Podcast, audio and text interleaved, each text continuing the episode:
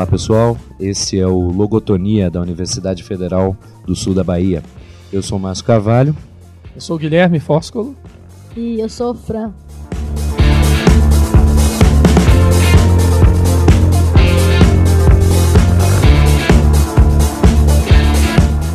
E o tema de hoje é violência. Tema sugerido pela colega Janaína, que hoje não pôde estar entre nós e deixou esse pepino na nossa mão. Bom, mas que vem bem ao caso, principalmente levando em consideração o ambiente político que a gente vive no país hoje, as manifestações. E para abrir mais ou menos a conversa, e porque o tema é bastante genérico, eu pensei que talvez a gente pudesse, para dar uma mapeada teórica, fazer recurso a um livro do, do Zizek, da violência, e é um livro que o Zizek vai tentar definir esse conceito né, de uma maneira teórica, mas que uh, dá para a gente trabalhar diversos tipos de fenômenos distintos. Né? E o Zizek ele vai fazer uma distinção entre violência objetiva e violência subjetiva. Violência, nesse, nesse caso, subjetiva, ela é entendida como uma violência experimentada contra um pano de fundo de grau zero de não violência. Seria a violência uh, que é experimentada como uma perturbação do estado de coisas. Portanto, é um estado de coisas que em si seria normal e pacífico. Né? Uh, essa violência subjetiva é aquela de quando a gente vai para a rua, etc., e é assaltado ou é espancado né, uh, na rua, ou violência, é, essas experimentadas pelo indivíduo, né, na, na ordem do, do dia a dia. O pano de fundo dessa violência, no entanto, é o que o Zizek vai chamar de violência objetiva, e a característica principal dele é justamente não ser percebida. E essa violência objetiva, o Zizek, que é invisível, divide entre a, a violência é, simbólica e a estrutural sistêmica. Essa violência simbólica ela tem uma correlação estruturante com a linguagem e a violência do sentido e, e tudo mais. Isso me ocorre uma entrevista, inclusive, com o Cassius Clay Muhammad Ali, quando ele era mais novo, que eu vi outro dia, e ele dizendo para o entrevistador como que ele sentia a, a, violência de ter que falar a língua né, do dominador, a língua inglesa, e ter um nome que ele teve que mudar, mas que se identificava com o nome do dominador e etc. Né? E a violência estrutural ela tem que ver o caráter regular de normalidade dos próprios sistemas econômicos e políticos, que promovem estruturalmente desigualdade, etc., etc., na ordem do dia. Né? Em relação à violência simbólica, eu queria fazer uma, uma citação rápida do Marx na ideologia alemã, que eu acho que abre o caminho para a gente pensar ela né, na, naquilo que é característico dela, né, ou seja, daquilo que a gente recebe dela uh, por parte das mídias, né, ou das tecnologias, etc. E a citação do Marx está lá é a seguinte: as ideias da classe dominante são, em cada época, as ideias dominantes, isto é, a classe que é a força material dominante da sociedade e, ao mesmo tempo, sua força espiritual dominante. A classe que tem à sua disposição os meios da produção material dispõe também dos meios da produção espiritual, de modo que a ela estão submetidos aproximadamente ao mesmo tempo os pensamentos daqueles aos quais faltam os meios de produção espiritual. As ideias dominantes não são nada mais do que a expressão ideal das relações materiais dominantes. São as relações materiais dominantes apreendidas como ideias. Portanto, são a expressão das relações que fazem de uma classe a classe dominante. São as ideias da sua dominação. E uh, uma coisa curiosa a respeito dela é porque uh, não me parece um acaso, por exemplo, que tenha surgido ao, ao, longo da década de 30 e 40, mas se firmado depois da Segunda Grande Guerra, as ideias uh, vinculadas aos quadrinhos de super-herói, etc. Né? Eles me parece que são, na, na grande maioria, é, de origem norte-americana, se não quase todos de origem norte-americana, compreendendo essa época de, da década de 30 e 40, que é uma década que vai ver, principalmente depois da Segunda Grande Guerra, a ascensão dos Estados Unidos como potência política e econômica no mundo. E esses personagens são, em larga medida, personagens reacionários. Né? Uh, Super-Homem, Batman, Homem-Aranha, etc., uh, ah, em, em, larga medida combatem o pobre, né? o assaltante de rua, etc., etc. Eles não combatem, em geral, o, o, o motor da violência objetiva, a estrutura da ordem econômica, etc., que em primeiro lugar produz né, uh, esses indivíduos e tudo mais. Né, eu acho que isso fica mais patente se a gente for pensar, por exemplo, no capítulo do capital, uh, da acumulação de capital primitiva do Marx, no, no Capital, se não me engano é 24, onde é que ele vai dizer como que se dá a formação do proletariado nesse horizonte histórico, lá dos séculos 17, 18, 16, 17, 18, etc. E o entendimento do Marx é que ele se dá, uh, em primeiro lugar, por apropriação das terras comunais, lançando uma hordas de camponeses agora sem ter as condições de produzirem seus meios de subsistência uh, nas cidades que estão se formando nesse, nesse, nesse primeiro momento. E não coincidentemente, para Marx, você tem, então, em primeiro lugar, a formação desse proletariado, que ainda não é exatamente um proletário industrial, mas que tem que ser assalariado, e, por outro lado, você não tem a formação de uma indústria que possa brigar todo, toda essa massa que foi produzida, né, quase que da noite para o dia. É, consequentemente, durante esse período, se estende por 100, 200 anos, que compreende a Revolução Gloriosa, Marx olhando para a Inglaterra, mas isso acontece em outros lugares também, grande parte vai acontecer em quase toda a Europa, acompanha esse processo a criminalização da vadiagem. Então, ao mesmo tempo que esses indivíduos são retirados das suas condições de produção de subsistência, eles são acusados de vadiagem quando eles não encontram espaço para serem explorados como trabalhadores. Né? E aí uh, sucede-se uma série de leis que condenam a vadiagem, etc., e são extremamente violentas, que autorizam do espancamento à morte, a escravização desses indivíduos, etc., etc. Óbvio que isso aí não se dá, esse, e voltando agora para o caráter da ideologia em Marx, como as ideias da classe dominante, etc., né? A parte curiosa dela é que os consumidores dessas ideias, de maneira geral, somos nós, né, que não somos capitalistas, e a gente gosta dessas ideias. E esse é o caráter que eu, que eu penso talvez que seja mais cruel dessa violência subjetiva. É que você é levado a gostar né, dessas, dessas ideias, né, que se movimentam pelas mídias, etc., na forma de entretenimento. A Fran ia falar um negócio sobre o cinema, né? Da... É, não, mas assim, só uma. Eu fiquei na dúvida aí do que você falou. A violência objetiva seria, então, a violência que o Zizek entende como uma violência que vai é, para o âmbito daquilo que não se vê, que pode ser, então, estrutural ou simbólica. Essa é a violência objetiva. O que ele está chamando de violência subjetiva é a violência porrada no corpo, o assalto. A, Isso, a subjetiva é que a gente percebe como violência contra esse substrato que a gente não vê, que é o da violência objetiva. Entendi. Ela, ela, ela parece, por exemplo, muitas vezes a gente vê isso nas mídias sociais, né? Para quem acredita né, é, no mal, nessas bobagens todas aí, como explosões uh, uh, espontâneas de maldade, ou da maldade popular, ou das pessoas e tal. É, porque olha que interessante isso. É, quando pensei no tema violência, né, é, como historiadora, já, já, a primeira coisa que eu pensei foi o seguinte: a, a violência perpassa a história da humanidade. Não existe história da humanidade desde os primeiros vestígios que a gente tem para escrever uma história de qualquer coisa, a gente vai encontrar lá algum tipo de violência. E eu estou falando da violência de guerras, de, de lutas, esse tipo de violência, né? que é uma violência que você tende a perceber como uma violência mais objetiva, ou seja, da brutalidade, da natureza. Né? Objetiva, inclusive, no sentido de que ela pode ser é, tocada, né? inclusive. E, do outro lado, a violência subjetiva seria aquilo que a gente entende como uma violência psicológica, uma violência simbólica, que mexe no seu subjetivo, assim, né? que te oprime, coisas do tipo. E essa inversão que o Zizek faz é interessante, né? porque ele está querendo dizer que existe alguma coisa que é do âmbito é, do, do, conceitual, é, do âmbito do, do, que não se vê, que é, sim, de fato, objetivo. Né? Que é o ponto que a gente precisa tocar. Porque se a gente fosse tentar, eu não, não tenho autoridade para fazer isso, né? como historiadora, eu posso dizer, violência é intrínseca ao ser humano. Mas, do ponto de vista biológico, eu não tenho autoridade para falar isso, né? eu não sou bióloga, nem nada do tipo. Mas eu acho que seria fácil de argumentar, porque, no final de contas, nós somos animais. Né?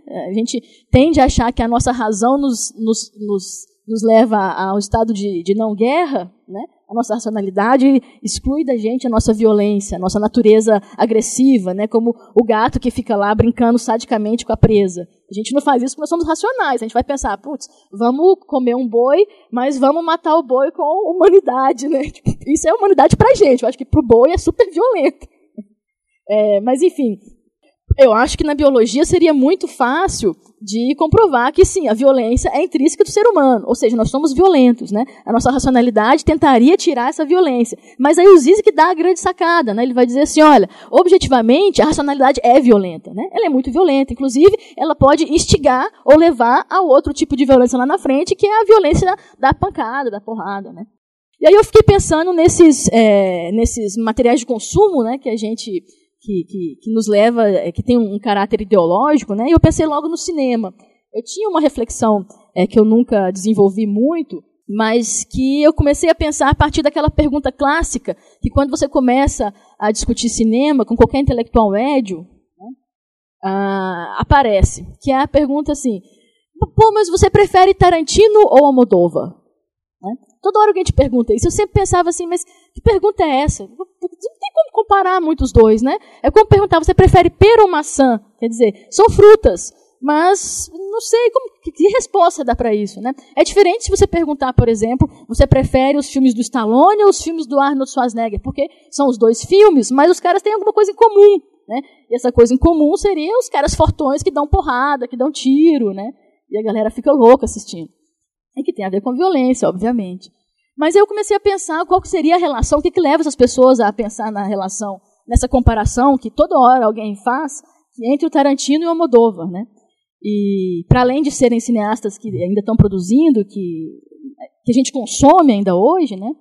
que por si só já valeria uma comparação, mas eu fiquei pensando na questão da violência, né? porque os dois têm muitas semelhanças na questão da violência. E, por exemplo, quando você pensa no Tarantino, aquilo que sobressai no Tarantino não é exatamente uma violência psicológica, embora esteja extremamente presente ali a violência psicológica. Né? Os diálogos que o Tarantino cria são diálogos fenomenais. Mas é, aquilo que faz você marcar quando você pensa Tarantino é o sangue escorrendo na tela. Né? Muitas pessoas vão assistir os filmes do Tarantino e falam, eu tive que virar a cara assim porque não consegui ver aquilo, né? Ou uma cabeça rolando, um, um braço jorrando sangue, ou uma morte estranha dentro de um carro, né? Naquele prova de morte, é prova de morte ou é é, porque eu sempre confundo com o Morte Pé de Carona. No Pulp Fiction tem a morte no carro também. O cara dispara a arma, estoura os Estoura miolos. e os caras têm que lidar com aquela situação de ter que limpar os miolos estourados, né? Isso é muito interessante. Quer dizer, mas é tudo muito... É, a violência nua e crua, né? Aliás, o, o Tarantino sempre é, informa que ele tem uma grande influência do Kubrick, né? E aí a gente pensa logo na ideia da outra violência lá do Laranja Mecânica. Né? No o Laranja elevador Mec... jorrando, jorrando sangue. Do Iluminado. O elevador jorrando sangue do Iluminado. Mas Laranja Mecânica tem umas cenas que são muito perturbadoras, né? A cena do estupro, ou a cena do espancamento do, é, do escritor, e ele vai cantando a música lá do Cantando na Chuva, né? Sim, e vai espancando, cara. Então isso é perturbador. É a própria ideia da outra violência, né? A violência pela violência. Então isso é o que é mais marcante no Tarantino, né? A principal chave de leitura dela, dele é essa violência, essa violência é, grotesca, animalesca, né? Por outro lado, é, pelo menos eu sempre percebi assim, os filmes da Almodóvar são em algum sentido mais poético, né? Tem alguma espécie de uma coisa meio romântica, espanholesca, assim, né? E a violência simbólica sempre me chamou muita atenção no Tarantino, a gente, no, no, no Almodóvar. Se a gente parar para pensar, por exemplo, em má educação, a coisa ideológica da religião por trás, fale com ela, que inclusive tem uma questão com estupro, mas é tratado super poético, super no âmbito da, subjetivo, do psicológico dos personagens. E aquele último, um dos últimos filmes dele agora, que é o é, A Pele que Habito, né? que apesar de ter uma, uma puta violência de gênero, né, violência no sentido da carne mesmo, é um, um, um, uma verdadeira tortura psicológica que é feita ali, né? Inclusive a personagem ou o personagem, né? Porque na verdade é, ele se sentia homem, apesar de ter sido transformado em mulher. Ele ainda é spoilers. É spoilers. Contém spoilers. Faz ali uma estragou o filme inteiro. Estragou o filme ele, ele ainda ele sofre aquela espécie de síndrome de Estocolmo, né? Assim, ou pelo menos ele dá a entender que está desenvolvendo isso, né? Então, enfim, é toda uma questão psicológica por trás que te remete a pensar num outro tipo de violência, que seria a própria violência simbólica. Então, eu sempre me incomodei muito com essas perguntas, até porque eu gosto muito dos dois, embora pessoalmente prefira Tarantino, eu gosto muito dos dois. Eu sempre, quando alguém me pergunta isso, eu falo, mas por que você está fazendo essa pergunta? Qual que é a relação que te autoriza a comparar o Almodóvar com Tarantino? E a minha ficha caiu nessa relação entre a ultraviolência e a violência simbólica. Porque, no final das contas, os dois desenvolvem as duas coisas. Né? Que é essa relação aí é, binária né, que o Zizek desenvolve entre uma violência objetiva, que para ele é aquela que não se vê, portanto, invertendo a situação, é aquela que estaria mais presente, a chave de leitura principal do Almodóvar, né? E a violência subjetiva, que é aquela que leva o sujeito a efetuar o ato, né? que é aquilo que você vê no Tarantino. Né? Mas, Fran, desculpa só, eu tenho um amigo que costumava dizer que Almodóvar tem, tem filmes Almodóvar melancólico e filmes Almodóvar histérico. É, e curiosamente você citou filmes deles, dele que são mais recentes em que ele consegue juntar no mesmo filme, me parece, o lado histérico e o lado melancólico. Se você vê Matador, é totalmente melancólico. E a, a, a violência que está envolvida ali é diferente, completamente diferente, da violência que está envolvida em, uh, em Atam, em, em, em Kika, em, em, Mulheres à beira de um ataque de nervos. É, então me parece que ele consegue, ele vem conseguindo unificar essas duas vertentes. E talvez isso tenha a ver com trabalhar as duas é, formas de violência. É isso. É isso, porque eu ficava pensando, como um cara é o sangue escorrendo na tela, o outro cara é uma violência psicológica, né? E aí analisando como o tema era violência, eu comecei a analisar essa relação, né? Comecei a pensar essa relação entre aquilo que o que o Tarantino faz da ultraviolência, vamos enfiar porrada para todo lado. O filme vai ser porrada do começo ao fim, como todo bom filme B, né? É, que o Bill. O que, que você precisa? Você não precisa mais do que uma história de vingança e uma espada samurai, né? Acabou. Isso aí já, já é o roteiro inteiro, né? Para ter sangue espalhado para todo lado. Só que se você parar para pensar, aquela primeira cena, isso não é considerado um spoiler, aquela primeira cena do Bastardos Inglórios, em que o general alemão entra na casa do, do é, do fazendeiro, e o fazendeiro está escondendo os judeus debaixo do assoalho, aquela conversa que eles têm, inclusive a mudança de idioma, né, para os caras de baixo não perceberem, aquilo é genial, né? E é uma, aquilo ali é uma tortura psicológica. E tem, inclusive, só para lembrar, o copo de leite, né, que tem a ver lá com, de novo, o, o laranja mecânica, né, a coisa da e, e então eu percebi que os dois, tanto Tarantino quanto Kubrick, eles permitem, é possível, né, esse diálogo, e aí é, é uma nova justificativa para a pergunta o que, que, você prefere, né? Tarantino ou Almodóvar, porque eles são perfeitamente comparáveis. Porque os dois, né, por mais que um sobressaia uma coisa e o outro uma outra visão de violência, os dois, eles unificam. Né? Eles acabam por unificar alguma coisa que está extremamente relacionada, como o Guilherme colocou aqui. Né? A violência objetiva que a gente pode pensar que seria alguma coisa teórica do campo é, da ideologia, da abstração, que vai impulsionar do outro lado uma violência de um tapa na cara, por exemplo, né? É, o que eu acho curioso também é como é que é que, o, de determinada maneira, a indústria cultural, o cinema, os quadrinhos, etc., eles, eles movimentam ou expõem essas coisas, né? É, nos quadrinhos e, no, e, nos desenhos animados, isso aí fica muito claro, né? Nos desenhos animados, você pega um desenho como Tom e Jerry, por exemplo. E aí, uma leitura curiosa que você pode fazer no Tom Jerry, você vê lá o rato e o gato, um, se um fudendo o outro o tempo inteiro, matando, esquartejando, blá, blá, blá. Você pode fazer uma leitura do, daquilo que se revela pelo Tom Jerry como o sistema, o que se esconde no sistema meritocrático, que é aquela disputa capitalista absurda pelo emprego, etc., ou, ou dentro do mercado. Né, e que é exposto na forma de desenho aquilo lá, porque parece que tem uma coisa que se relaciona diretamente com isso. Né, no, no caso do Tom Jerry, Uh, você poderia até dizer que se expõe é, é aquilo que se oculta em figuras, por exemplo, como o Aécio Neves, quando diz, ah, alguém que a gente manda matar e tal, e por aí vai. E fica essa coisa, quer dizer, uh, você, uh, algo da exposição, mas que só pode ser exposto porque é um desenho. É um desenho retardado, para criança, etc, e por aí vai. Mas não pode ser colocado em, ou movimentado ah, em palavras de maneira óbvia, por assim dizer.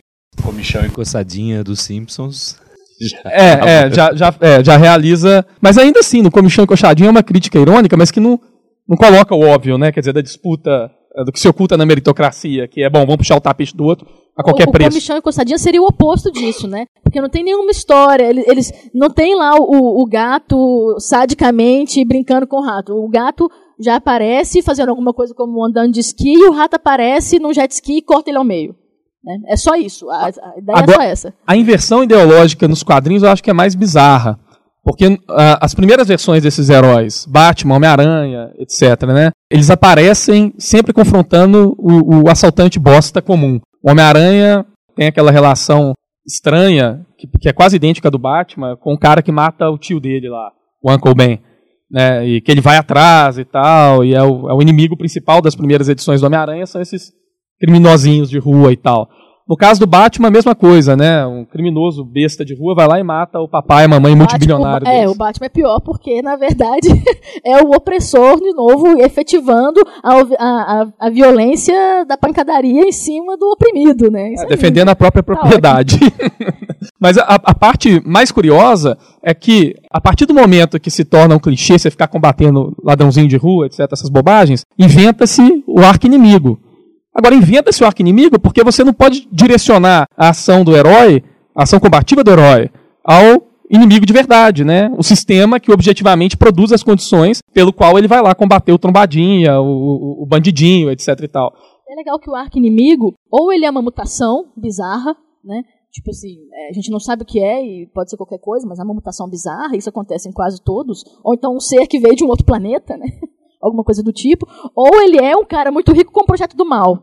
Que aí, no caso, ele quer tirar o nível de sociabilidade que a sociedade já chegou e quer estabelecer uma outra coisa, né? Que é o que acontece com o Duende Verde, com o Lex Luthor. São os caras mega ricos, né? Que querem fazer da sua riqueza um caminho para o mal. Isso quer dizer que existem esses heróis que garantem a riqueza para o, do, do caminho para o bem, né? É, isso, isso, é uma bizarrice, né? Porque no final das contas é isso. O herói, ele, ele é, você troca no final das contas, né? É, como diz até mesmo Zizek em algum desses filmes deles, comentando outros filmes, né?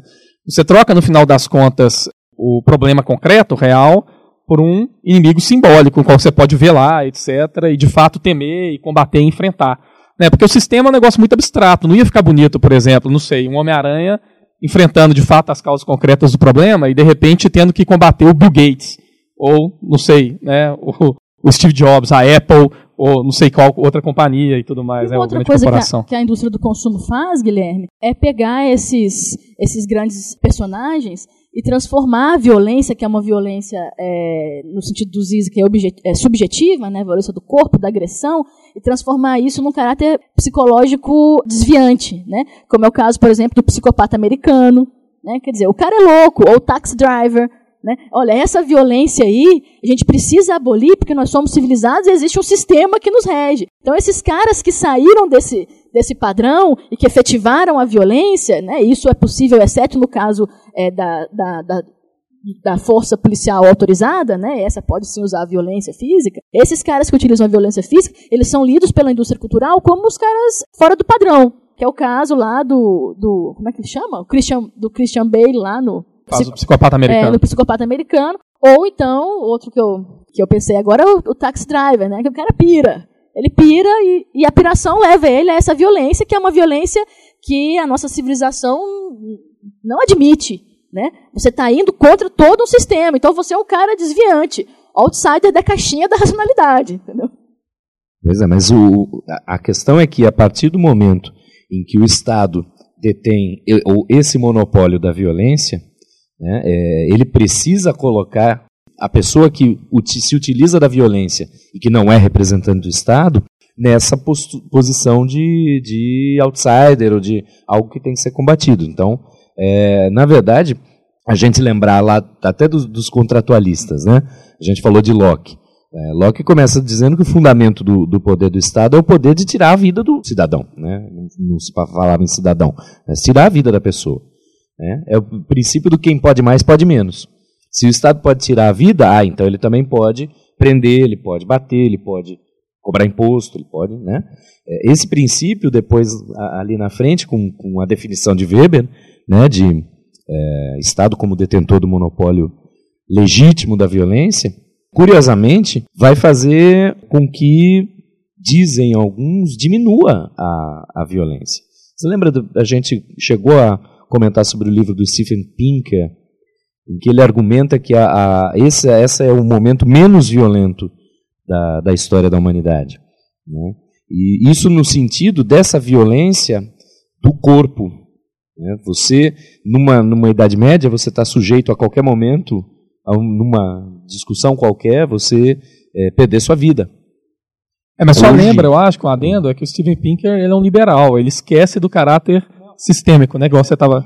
Mas é exatamente isso. Me parece que ao fortalecer o monopólio, né, é, você, um, um, cara como Pinker, vai poder falar: olha, essa é a era menos violenta da humanidade. Mas ele não está levando em consideração esse outro tipo de violência que o Zizek colocou. Que esse sim está fortalecido. A violência é, do Estado, a violência dos dispositivos, ela está muito fortalecida e inclusive internalizada. Então, eu acho que foi, foi legal esse papo porque eu consegui entender um pouco o que, que me incomodava com esse, com esse argumento do Pinker. Porque sim, ele tem razão. A violência no nosso corpo, é, a violência da, da rua, do dia a dia, é menor. do que em outras eras. Mas a violência é, simbólica e, e, e, do Estado, não. Sabe que eu tive um professor que falava é, no curso de história que falava que na verdade a nossa violência ela não diminuiu, mas que nós somos talvez os seres humanos mais sensíveis que já habitaram na Terra. O que, o que é uma, uma, uma alegação bizarra, né? Primeiro porque você vai comparar violências diferentes em épocas diferentes, né? Mas eu acho que se a gente pegar, tentar pegar essa ideia de que somos os seres humanos mais sensíveis que já habitaram a Terra, que também é uma alegação bem bizarra, a gente pode pensar que nós somos um ser, os seres humanos mais sensíveis porque nós estamos muito mais acostumados a esse outro tipo de violência, que é a violência simbólica, de, de, filmes, de cinema, e, claro, também do Estado, que coloca isso de uma forma que a gente não vê. Né? Então, nós nos transformamos em pessoas sensíveis porque a gente está acostumado né, com esse tipo de, de violência simbólica, né, que é aquilo que a gente comentava aqui no começo, no começo antes da, da gravação. Né? A gente faz, a civilização fez guerra por vários motivos, né?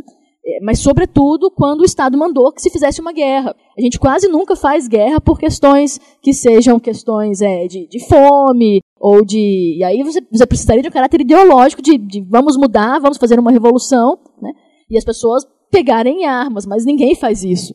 Né? A gente, pelo menos, tirou a ideia de violência, em grande parte, da política. Né? Daí aquele é, evento que o Guilherme ah, abriu aqui falando, né, que foi no dia 28. Acho que foi dia 28. 28 de maio, né? É, que teve uma manifestação em Brasília, e então, é, enfim, depredaram lá os ministérios e tudo. Eu vi, uma, eu vi uma ótima piada sobre isso na internet, que eu queria devolvê-la para a internet que foi assim, a Globo News vive falando que a gente precisa de menos ministérios, né? Então, a gente tentou resolver isso, talvez, né? Mas, enfim, eu acredito que, em grande parte, a, essa violência, que é a violência final, né, aquela da, da do corpo, da, da brutalidade, a violência que a gente nos remete à ideia da natureza humana, né, do, do animal, é, ela foi retirada do campo político, né? E esse perfeitamente dominado casou certinho com a violência estrutural, com a violência simbólica, né? E daí a, a mídia, né? O, é, os filmes, a música, né? Casam direitinho com isso, né? Vocês percebem que um queridinho da, da mídia atual, o, o prefeito Dolinho, Dória, é, ele, ele começou a cair em desgraça quando ele aplicou a violência é, física, lá com, com a questão da Cracolândia. E a violência física de apagar lá também a, as obras, né? Porque Sim. É, você pegar a Mona Lisa e partir ela no meio, pá, um quadro, isso é uma violência física, né? E a, o que ele fez lá com, com, com as, as obras de artes, né? Com o pessoal da... É, que faz aquelas, aquelas intervenções nos muros de São Paulo, aquilo foi um absurdo, né? Não, mas ele pintou um coração depois. Mas tá resolvido. Mas o problema, de, voltando às manifestações lá, portanto, parece ser o problema de que elas foram pouco, pouco violentas. Não foram violentas o suficiente, né? Quero dizer, não é suficiente quebrar o ministério, etc, etc, né? Ah, do ponto de vista ah, de que ah, o Estado, ah, de maneira é, é, planejada, estruturada, sistêmica, contínua, ele movimenta os interesses de uma classe, quer dizer, Uh, e que isso é, uh, e a violência maior é isso no final das contas ser apagado dos olhos de quem é explorado como uh, um movimento de exploração sistemático, né, e, e, de retrocesso sistemático, né. aquilo foi muito pouco violento, né. Quer dizer, há que se ser mais violento como Vocês resposta. discutindo agora se não foi uma violência implantada, né? Estão achando que os caras mandam lá um pessoal para ir lá e quebrar uma vidraça né? E isso justifica você quebrar umas pernas depois, né? a polícia quebrar umas pernas. Mas, enfim, o que, que são as pernas de, dos trabalhadores diante da vidraça do ministério? Mas é importante lembrar essas coisas, porque a minha impressão de muita gente é que a gente vive um período bizarro de macartismo brasileiro, né? Então, só para dar um exemplo e voltar para os filmes e depois para a realidade. O Zizer gosta muito de comentar um filme que chama Eles Vivem, do John Carpenter, do, Massa do Massacre da Serra Elétrica, e etc. John Carpenter não é do Massacre da Serra Elétrica, não. Mas é. Esse Olha, filme é achei... é sensacional. Ele, eu achei que era do Massacre da Serra Elétrica também, John Carpenter. Então estou viajando se não é. Depois a gente confere. Qual que é eles vivem, gente? Fala logo. Então, enfim, o, o, eles vivem é o seguinte: é, é curioso, porque é, existe uma esquerda hollywoodiana e etc. Mas muito frequentemente, quando ela produz filmes, ela não consegue dizer com, né, com todas as letras, estampar com todas as letras a, a crítica que ela realiza do sistema e tal. E aí nesse filme tem um cara que chama é, John Nada, ou João, João Ninguém, que chega numa cidade lá e etc. Ele é um operário, no bairro operário. E para resumir o filme muito rápido. É o do óculos. É, o do óculos. Ah, tá. Menino que não fala o que tem que falar. É, mas, mas para resumir muito rapidamente, ele descobre uma caixa com óculos que permite ele ver a, a, realidade, entre aspas, como ela se apresenta. E aí ele começa a ver nos outdoors, com várias propagandas e tal, as mensagens que se ocultam, a ordem que se oculta, né, o caráter de ordenação mesmo, o sistema que se oculta sobre a, aparente liberdade que o sistema oferta. E aí nessas propagandas de, ah, viagem para o Caribe, ah, compre isso, aquilo, blá, blá, ele vai ver eh, as mensagens claras da ordem, case e se reproduza, durma, não questione, seu Deus é o dinheiro, compre, é. etc, etc. Né? Agora, a parte curiosa é, é a movimentação do resto do filme. É a Zizek que não menciona. Porque a parte final do filme é. Uh, durante todo o movimento você percebe, bom, existe um sistema de opressão, etc, etc, por aí vai, você fica na expectativa de uma conclusão. O problema não é o sistema capitalista nem nada. O problema é que o, o mundo parece ter sido colonizado e habitado por alienígenas. Então você não chega no dono da Bill Gates concreto, ou no dono da Microsoft, o Bill Gates, etc. Você não chega no capitalista concreto, Warren Buffett e tal. Você chega no alien. Então quer dizer, no, no finalzinho, quando é para dar a porrada final, e, e, e, enfim, né? Mas aí é o retorno, é o retorno ao arqui-inimigo vilão, que é um, uma coisa bizarra, né? ou é, que é uma mutação, ou um ser que veio do espaço, né? Quer dizer, não somos nós que fizemos essa merda toda, né? São esses outros seres aí, não os humanos. É, e, e, no caso do Brasil específico, quer dizer, se desvia os olhos, né, da, do sistema e a culpa, de repente, ela se torna ou a culpa do político XYZ, ou a culpa, ah, não sei, dessa esquerda, né, a, a, a comuna, vermelha e etc., o, o inimigo de sempre, né? E aí uh, eu acho que, uh, de fato, o problema principal da, da, da, movimentação da classe dominante, etc., e da, da, brincadeira da ideologia, é que isso, isso, isso compõe as subjetividades. Né? Quer dizer, as pessoas, de fato, elas, elas acreditam nisso, elas gostam disso, elas consumem esses produtos e elas, e elas constroem as subjetividades dela em cima dessas, dessas mídias, né, dessas relações e, e, e, etc. E de fato é muito difícil você quebrar isso, né? Uh, na mesma passagem que Zizek vai comentar sobre o Eles Vivem, ele vai destacar uma passagem que esse uh, João Nada tem um amigo, que é o, o Armitage, e ele quer que esse amigo use os óculos para perceber o que está rolando. E tem uma cena bizarra no filme, que são 10 minutos inteiros de porrada, onde é que o, esse John, John Nada tenta fazer com que o cara ponha, o cara não quer, ele sai no pau, 10 minutos de pau, sem nada, quase sem diálogo e tal, estranhaço no meio do filme. E a sacada do Zizek olhando para isso é falando, cara, mas é porque há uma coisa ali concreta, real, que eu acho que dialoga até com a Matrix. Ou seja, você gosta desse sistema. Você perceber que o que, que o sistema está fazendo como violência objetiva é uma violência contra o seu próprio corpo. Porque você tem que deixar de gostar das coisas que você gosta. Você lembra do cara da Matrix, do bife, o cara que entrega a Matrix, né?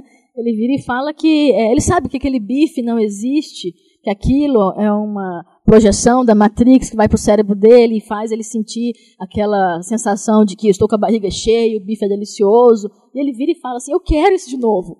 Eu não quero sair dessa realidade. Eu quero de novo achar. E ele come. Eu quero achar que isso é real. Isso é o mais legal. Ignorância ele não quer sair disso. Oi? Ignorância é uma benção. É, ignorância fala, é, uma benção. é a frase dele. Agora, eu acho complicado, porque de fato é, é, existe uma, uma sabedoria é, é, nessas culturas populares, etc., mas que sempre se traveste ou se oculta na forma da ficção ou dessas ficções bizarras. Né? E aí você limpar o terreno para poder chegar na, na, naquilo que é concreto e, e, de fato, demanda uma leitura que, que, comumente não se tem dessas, dessas coisas. Né? Eu fico pensando que, por exemplo, luta de classe é um negócio que costuma aparecer coisas bizarras da, da indústria cultural. Né? No primeiro, ou nem sempre da indústria cultural, mas da ficção.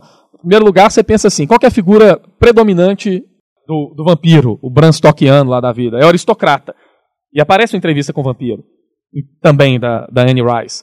Então, uh, o vampiro quintessência, a quintessência do vampiro. Não é esses vampiros pop que a gente vê aí e tal, do... Que brilha no escuro. Brilha, e os do ele brilha, ele brilha no claro, aliás. Os, é os, os vampiros crepúsculo e tal. Mas é a ideia do, do aristocrata. O vampiro é culto, é educado, etc, etc, né? Então... Conde, né? Conde Drácula. tem até e, título de nobreza. E no caso do Conde Drácula é curioso, porque de fato ele suga o sangue das pessoas ali, etc, e ele acaba sendo combatido pela população e tudo mais, né? Pelas pessoas que estão rodeadas ali. e que no final das contas você consegue entender o movimento da luta de classe na, na, na figura, né? Mesma coisa acontece no caso dos zumbis, que começam a aparecer na cultura popular pela década de 30, 40, e não por acaso me parece que junto com a, o desenvolvimento da cultura de massa, né?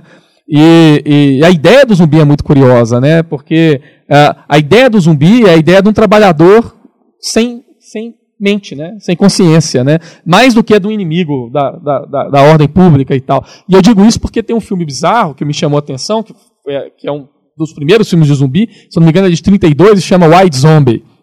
E nesse filme, a, figura que, que é, não curiosamente, que é, é, produz zumbis, né, é um cara que é um chefe de uma plantation. E os zumbis são as pessoas que trabalham na plantation dele. Então, de fato, pela primeira vez aparece a, figura do zumbi ali como o trabalhador, né, a ideia do trabalhador sem mente, né, só o veículo corporal para executar o trabalho ali, né. Não, eu, eu, gostei de ouvir essa, essa interpretação aí, porque eu sempre partilhei a outra interpretação de zumbis, lobisomens e, e, e vampiros, né, a, como representações de, de morte, de hum, sexualidade e de violência. Né? É, o Drácula representando mais uma, uma sexualidade, o que é interessantíssimo se você pensar no Crepúsculo, que é a repressão dessa sexualidade. Né? O vampiro é totalmente invertido ali, ali naquela série. Né? É, o, o, o lobisomem como a explosão da parte animal do humano e a, o zumbi é aquela coisa da morte. É um, um, zumbi, de um zumbi você foge, de dois zumbis você foge. Eles são lentos, eles vão te cercando, eles estão chegando, mas você não escapa de todos eles. Né? É, até, atenção, crianças, zumbis não correm, por favor. Né? É, lembrar o texto do Simon Pegg, é, que, pra, nessa representação de morte. Aí eu, eu acho, achei interessante ouvir essa, essa ideia que como você disse no filme de 32, estava claro que os zumbis eram os trabalhadores. Mas isso vai sumindo. Né? Isso vai sendo escondido. Não é isso? Olha, eu acho que tem uma. É, eu acho que vai sumindo, mas é, isso eu acho que responde a, uma, a outro. É proposital, né? Esse desaparecimento. Assim como o vampiro do crepúsculo, desculpa, Guilherme, mas assim como o vampiro do crepúsculo, ele é transformado nessa coisa que é hoje, porque isso se enquadra né, na ideia de high school, que é um modelo que está dentro de um sistema, né? Então se enquadra. Mas eu acho que dá para propor ainda uma outra coisa mais cruel, que é o seguinte, é, é porque a gente está falando muito de dispositivo, etc. E uma coisa curiosa disso é porque a gente tem que parar a pensar o que é esse dispositivo. E um cara que oferece, eu acho, uma, um conceito, uma conceitualização boa e que dá para a gente voltar para o zumbi daqui a pouco, é o Agamben. E ele, porque esse é, esse é um conceito que volta, aparece em Foucault, Deleuze, etc, etc, e que dialoga diretamente com Marx, né, na medida que Marx acha que as consciências as nossas consciências são produto das relações de materiais de produção e etc. Então, elas não são, uh, enfim, né, uh, produzidas do além, né, da imaterialidade e tal. Né. E aí a definição do Agamben no que é um dispositivo é, generalizando posteriormente a já amplíssima classe dos dispositivos Foucaultianos, chamará literalmente dispositivo qualquer coisa que tenha, de algum modo, a capacidade de capturar, orientar, determinar, interceptar, modelar, contrelar e assegurar os gestos, as condutas, as opiniões e os discursos dos seres viventes, não somente, portanto, as prisões, os manicômios, o panóptico, as escolas, as confissões, as fábricas, as disciplinas, as medidas jurídicas, etc., cuja conexão com o poder é, em certo sentido, evidente, mas também a caneta, a escritura, a literatura, a filosofia, a agricultura, o cigarro, a navegação, os computadores, os telefones celulares e, por que não, a linguagem mesma, que é talvez o mais antigo dos dispositivos, em que há milhares e milhares de anos um primata, provavelmente sem dar-se conta das consequências que se seguiriam, teve a inconsciência de se deixar capturar e a parte que eu acho curiosa disso é porque, uh, e aí voltando para os zumbis, é que os dispositivos tecnológicos contemporâneos são dispositivos de atomização e de produção uh, de dessubjetivação. Difícil falar isso. Né? Quer dizer, enquanto vários dispositivos anteriores ao capitalismo, é, o autocapitalismo que a gente vive hoje, etc., né, é, eram dispositivos que produzem subjetividade. Os dispositivos capitalistas eles geram atomização e dessubjetivização. Uh, um episódio que eu acho que, que dá para perceber um pouco essa, essa brincadeira é aquele, é aquele episódio de Black Mirror que chama Nosedive, onde é que tem uma mina que está com um dispositivo celular na mão e esse dispositivo ele uh, permite com que uh, ela se relacione socialmente de acordo com a nota que ela recebe no aplicativo lá, Facebook. Não sei se vocês, vi, vocês chegaram a ver e tal. É, a quantidade de curtidas que você tem, né? Sim. Torna você mais confiável e socialmente mais agradável. E, tem E a, a parte, a parte genial desse episódio é que você não é. Você não recebe curtidas por ser quem você é.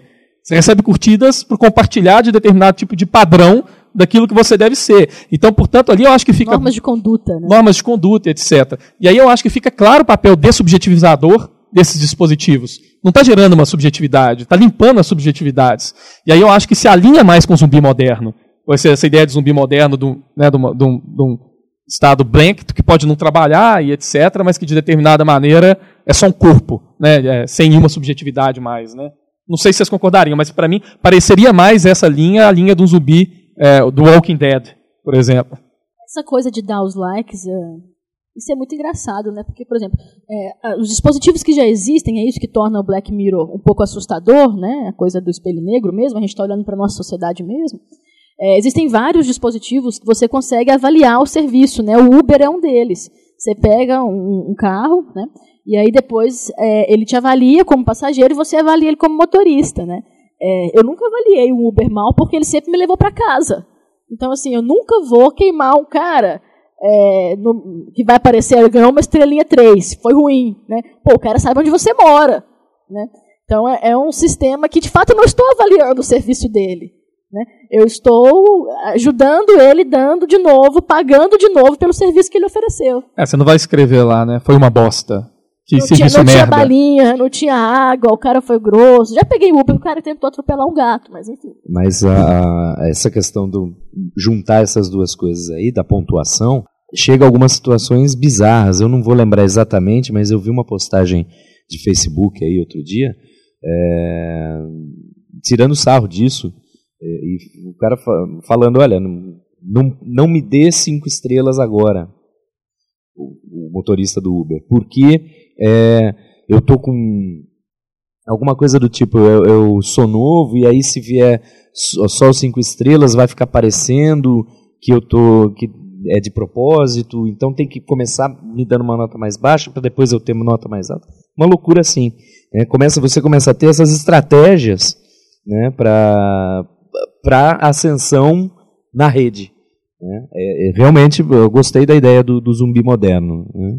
É, porque o zumbi, é, ao mesmo tempo que remete a uma coisa pré-tecnológica, né, porque é o corpo puro, no seu estado bruto, né, mas ao mesmo tempo é, você, a gente faz a, a união aqui com a ideia do zumbi como dessubjetivado.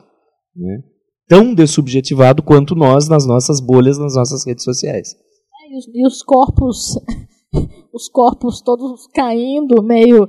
Né, é bem a cara da nossa. Eu acho que eu sou zumbi, eu vou fazer caminhada é, à noite e todo mundo corre, menos eu. Fran não corre, Fran é zumbi. E uma coisa muito doida sobre esse trem da dessubjetivação do zumbi, né? é Essa coisa de zumbi curtir cérebro, né?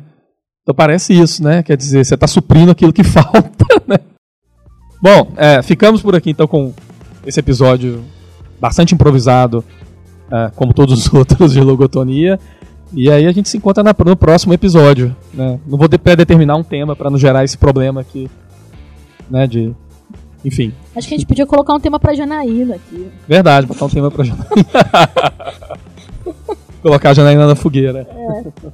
Mas foi bom porque eu acho que a gente conseguiu fazer essa relação é, que tem tudo a ver com Marx, né? É, entre o que é o objetivo e o subjetivo, ou no caso da violência, aquilo que nos parece ser algo que vem é, impresso no nosso genoma, né? Algo que é da nossa natureza e que, por outro lado, a razão nos livraria, mas a própria razão, a, a própria ideologia, o campo simbólico, tudo isso que não é exatamente do físico, né? Mas tem a ver com o físico, claro. Mas tudo isso é, teria um outro tipo de violência, por exemplo, a educação é extremamente violenta, teria um outro tipo de violência que é, linka com a, a própria violência do, do soco, da morte, do assassinato, do estupro, coisas do tipo. Então acho que foi uma discussão bacana. Fora Temer. Fora né? Valeu.